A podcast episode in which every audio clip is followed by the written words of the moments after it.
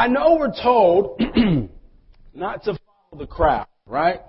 Mama said, well, if everybody else jumped off a cliff, would you too? You kind of, well, it depends. Well, you're not, you're told not to follow the crowd, right?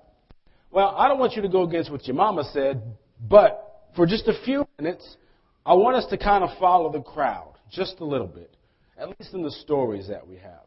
The story of Zacchaeus. And before we get to this, the crowd in Zacchaeus, I want us to go back just a little bit.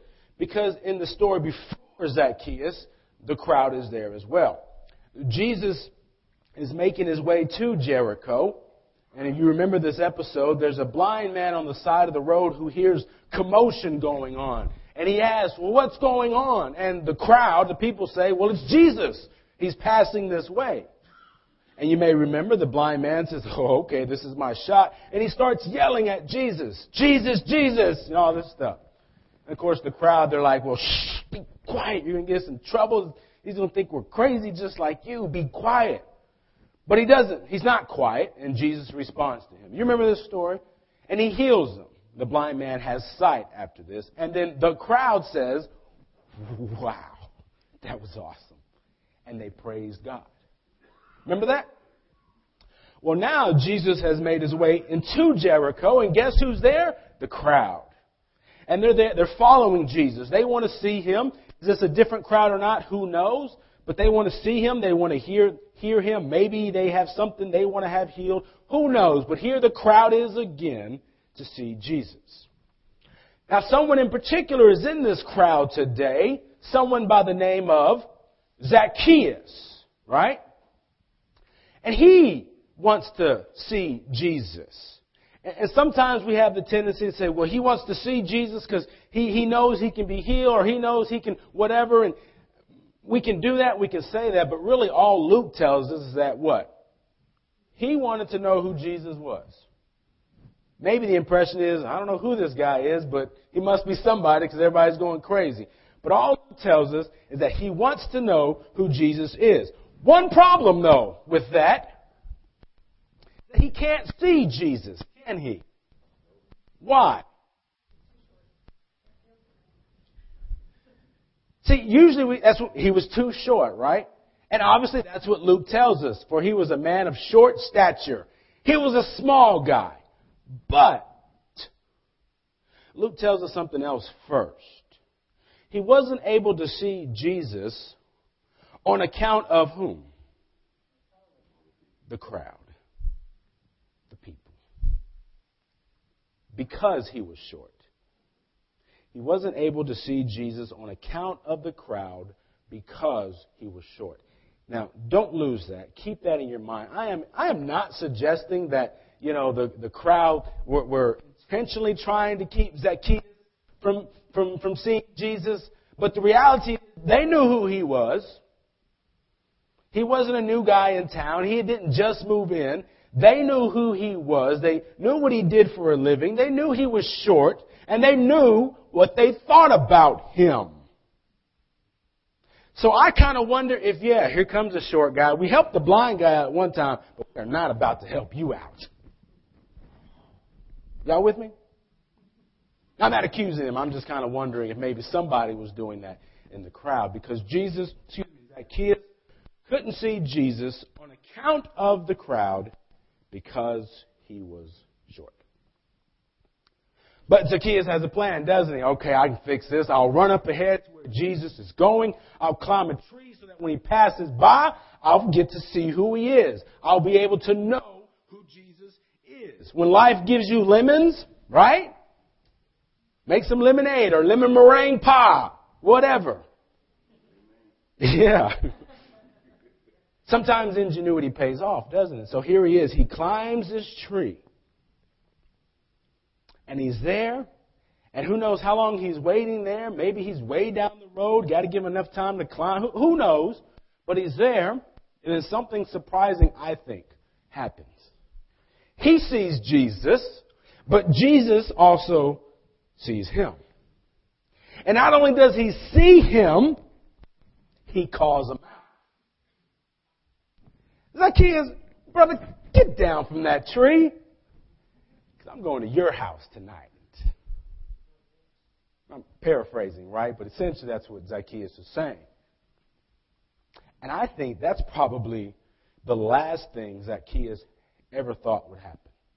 Because I don't think Zacchaeus was expecting anything.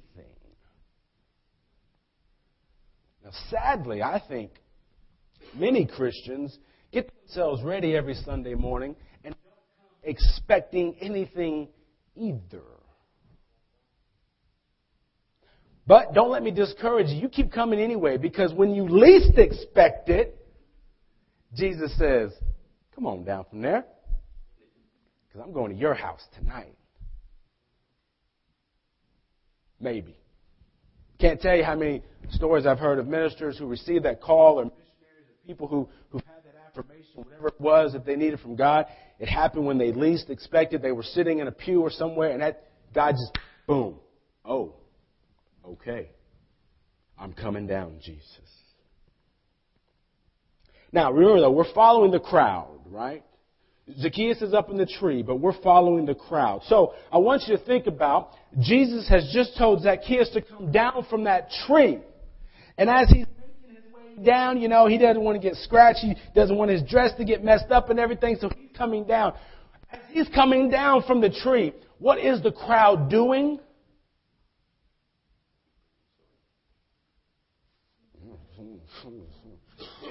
I can't believe he's going to go eat with a sinner like that. Maybe he don't. He doesn't know. Yeah, the God of the universe doesn't know who Zacchaeus is. Yeah, I mean, yeah, maybe he just didn't know who he was dealing with.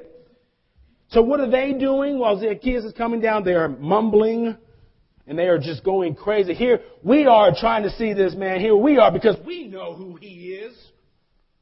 Zacchaeus doesn't even know who he is, and he thinks he's going to go talk with him. He's going to go to his house. This guy is crazy. Zacchaeus is a sinner. And he's not just a sinner. See, this is a particular type of sinner. This is the worst kind of sinner for these people. He is a, this is a special classification, a tax collector. We know about tax collectors, don't we? Biblically. See, most people would thought, yeah, if tax collectors, everything they had, they got because they cheated. Everything they had, they got because they took it from somebody else. And that's the worst of the worst. And not only did they take it from somebody else, they took it because they were working for somebody else too, i.e., the Roman Empire. Y'all with me? Wasn't just a sinner, he was the worst kind of sinner. So here Zacchaeus comes down from that final branch. He's made his way down. I know he hears everybody mumbling, but he gets to the last branch and he jumps down in front of Jesus. And it's right there I want us to stop for a second. Because for, for, for many, for a long time, for many preachers, this is that curveball hanging over the plate, right? It's just right there and you, right out of the park, and preachers will preach this text to death because, or to life, however you want to look at that, because it seems so obvious, right? Here's this sinner. Here's this tax collector. And Jesus has called him by name. And how does the tax collector, the sinner, respond? He says, well, Jesus, I'm turning over a new leaf. I'm a new man. I'm going to do new things now. And the preacher says that, sees that and thinks, yeah, I'm going to preach that every week. Because there is something about repentance that is key to our faith, isn't there? This turning around of where we're going or where we've been. It, it, it's there. It's obvious. It seems so obvious. And I, and I want you to think about repentance. And I'm going to tell you about repentance. But I'm also going to suggest that maybe Luke was showing us something else with Zacchaeus. What does Zacchaeus say? You might want to look at it real quick. When he jumps down from the tree, what does he tell Jesus?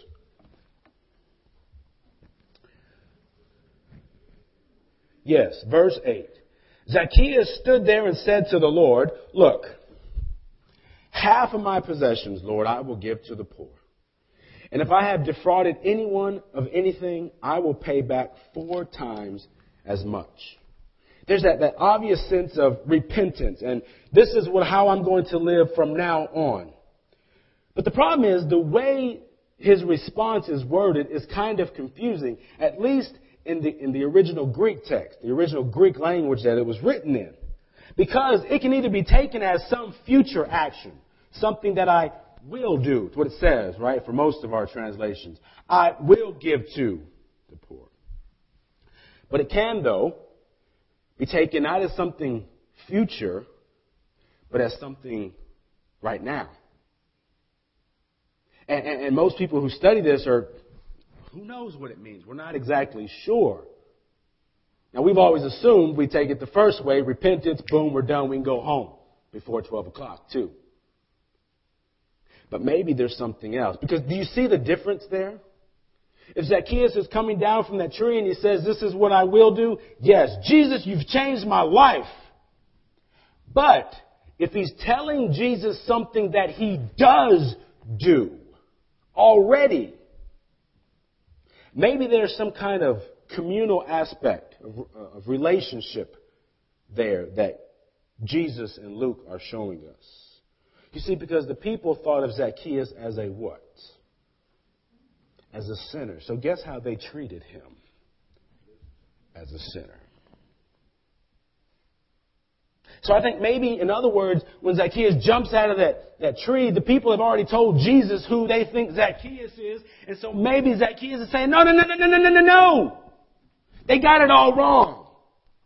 That's who they think I am. But this is what I really am. I give to the poor. And if I find out that I have messed with anybody, I repay them back four times. That's who they think I am, but this is who I really am.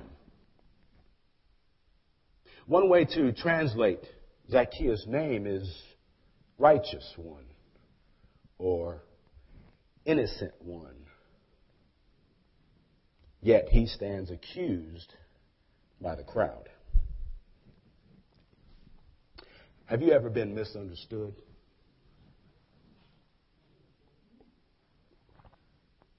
You ain't the only one. Salvation, Jesus said, and understand this, we make a lot big deal about salvation, right? Jesus came to preach salvation all this stuff, and yes, it's true, but do you realize in the four accounts of Jesus' life, death, resurrection, all that stuff, Jesus only mentions the word salvation twice. Once in the gospel according to John, and the other time in the story that we read here. Jesus said, Salvation has come to this house today because of what? Why? Because he is a son of Abraham. Salvation has come to this house today because he too is a son of Abraham. Now, let me clear the air because some of us can relate to Zacchaeus if this is the true side of the story because some of us have been called sons of a lot of other things in our life. But remember this. You see, Luke remembered Zacchaeus as a short, rich guy. The crowd remembered Zacchaeus as the sinner. Even Zacchaeus thought of himself of a pretty nice guy, an okay guy. But Jesus says, none of that matters. Salvation has come today because he too is a son of Abraham. He is a child of God.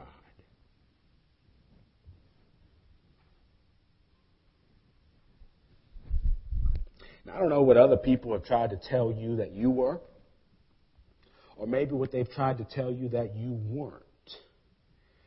But let me remind you what Jesus reminded Zechariah and Zacchaeus, excuse me, and everybody else in that circle.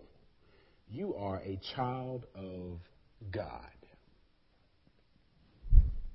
Maybe they said you weren't good enough, you weren't smart enough. Maybe they said you weren't faithful enough, you didn't give enough of yourself. So therefore, you're nothing else. But Jesus says that when you go home today, you go home with salvation, not because of what somebody else said about you, not because of how nice you think you might be, but only because You are a child of God. The crowd told Zacchaeus who he was, but Jesus reminded him of who he really was. You are mine. Y'all with me? You see, now, this is where I want you to stop following the crowd again. Go back to listening to Mama now, because here's something that I think we miss if we just think that this is a, about one guy's repentance and new life. That's the easy way and, and, and a positive way, obviously, for a lot of reasons. But the more difficult way to read this text, and what I think might be, just because of that fact, what Jesus might be showing us, the more difficult thing to do is to realize where have I been the crowd? Where have I been the one to sort of keep Jesus away from somebody else? Somebody else who was, was a little short.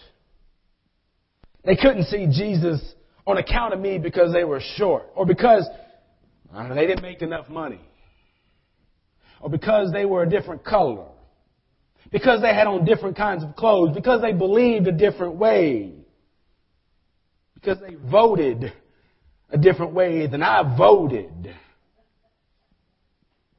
Oh, it makes sense now, doesn't it? I want you to think about that. But I want us to figure out how it is that we keep other people from seeing Jesus. Maybe we need to change our opinions about some folk. Maybe we need to give someone a second chance or maybe even a seven times seventh chance. Maybe all we need to do is remind ourselves that I may not get along with that person. I may think that person is I may never vote for that person, but that person or those persons are children of the living God. So maybe we need to think about the words we use, the way we carry ourselves. Realizing that when we do, realizing that when we do, when we are actually getting out of the way to let someone through to see Jesus, that we just might be the only person willing to do that for them. And so, what happens if we don't? In Jesus' name. Amen.